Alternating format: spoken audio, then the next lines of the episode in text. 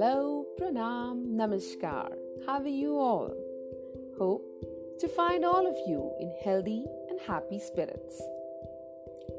Panchatattva Girl brings you her potpourri platter, from which today I'm gonna pick a beautiful petal of yet another book. Books, they are wonderful, isn't it? Open a book and you will find people and places of every kind. Open a book and you can be anything that you want to be. Open a book and you can share wondrous worlds you find in there. Open a book and you will find stories and tales of varied kinds. So, this book, which I'm holding an opening today, is also a beautiful collection of varied short stories. The title of the book is Kiss of the Wildflower and Other Stories. This is written by Deepika Sharma, who is a blogger and an educationist. She pens down her thoughts in such short stories on her blog too and believes in creativity within all of us. I'm going to share a glimpse of a book by reading out some parts of a story. Hope you like it and look forward to read her stories. The story which I have picked is titled Two Lives. So let's hear with me.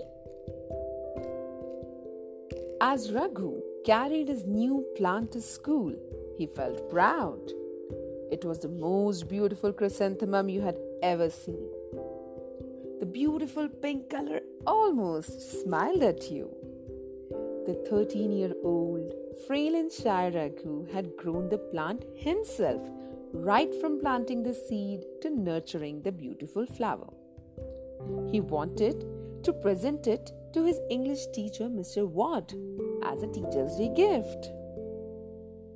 The children were all giggling and laughing, looking at Raghu and his unique gift. A boy named Pankaj was particularly spiteful. He was a little taller than Raghu, blue eyed of all teachers and good in academics. He came over to bully him.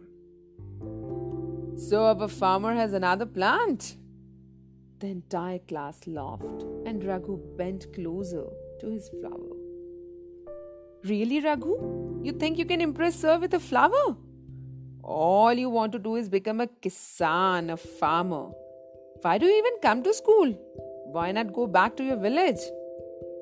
A huge uproar reverberated in the class, and Raghu wanted to sink deep into the flower pot, like the roots of the chrysanthemum. Mr. Ward walked in, hearing the commotion, and ordered them to be seated. The children quickly fell back to their seats like soldiers trained to take orders. Only Raghu wanted to become invisible. Oh, what have we here? He said in his booming voice. Raghu, so it is you again. Why is there a plant on your table? I'm quite fed up of your antics. If a farmer is what you want to become, then stay at home, boy. Don't disturb the school. The class was giggling again, and Raghu could hardly utter sorry.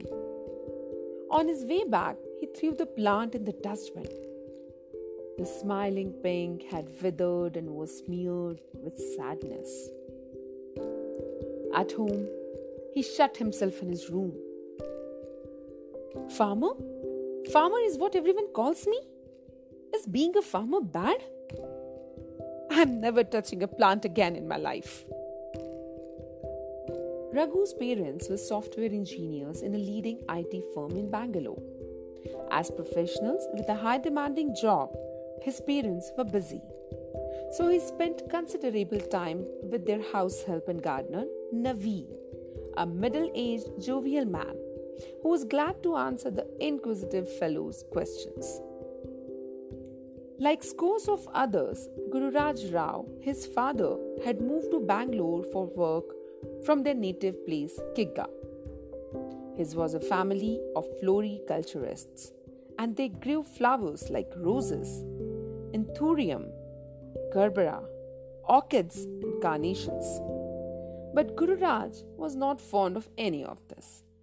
Even though his father was satisfied with the market in and around Bangalore, for Gururaj, this business was not a success. He did not find it satisfying, as it did not measure up to the criteria of success he had set for himself. Raghu, however, loved going to his grandparents' farm. Since he was a little child, he had been fascinated by the magic the soil worked on the seed. His parents, however, were not interested in the farm and were consumed by corporate life.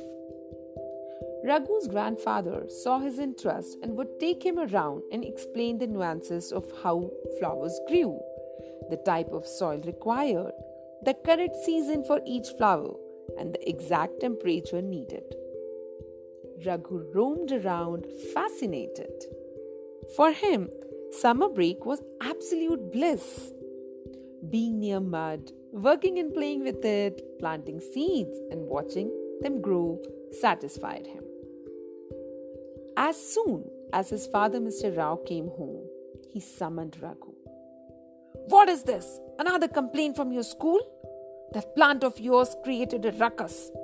How many times do Ma and I have to make it clear to you that you will not be growing any plants inside this house? You have to study to be successful, not a farmer. I have had enough of this farming business. Look at Pankaj. He's not wasting his time like you. He's the number one student in your class. He will grow up to be a successful man. Life is like a coin and you can spend it any way you wish. But you can only spend it once. 13 year old Raghu did not understand everything, but he did understand the fact that success was what others defined for you. He made up his mind that anything that couldn't be measured was not success. So he began to work towards getting accolades from his teachers, the approval of his peers, and acceptance from his parents. He grew up amidst sneers and gibes of, Hey farmer, what crops are you going with this season? But now he had changed his definition of success and vowed that one day he would acquire everything people call success. Pankaj remained a bully throughout Raghu's school life, and as was expected from him, he made it to a highly reputed college, whereas Raghu barely managed to scrape through. His college life got easier with Pankaj not around, and he found the love of his life in Seema. They met in front of a flower shop in Bangalore. Even though Raghu had buried his love for growing flowers deep inside him, he could not stop himself from staring at them with eyes wide open, like a child, and wondering at the beauty. Seema, who had come to buy some, saw this young man standing outside the shop with happiness and glee across his face, immersed in admiring the flowers. She was intrigued at what all the fuss was about and went to stand next to him to see if she was missing something. Raghu noticed her when her hand lightly brushed against his, and his jaw dropped as he saw this amazingly stunning girl right next to him. So, does that flower have some story to it? All flowers do, he said, and broke into his favorite topic. Well, well, well, I will take a pause at this floral interaction. There is more to the story to read the complete story and even the story of this flower and even Raghu and Seema, just go and grab this book and read some wonderfully woven stories. I wish Deepika loads of success and look forward to read all these wonderful stories. That's all for today from me. Panchatattva Girl will be back with more Kisse Kahani, tales and stories. Till then, Keep reading, keep smiling, and keep listening. Thank you. Bye bye.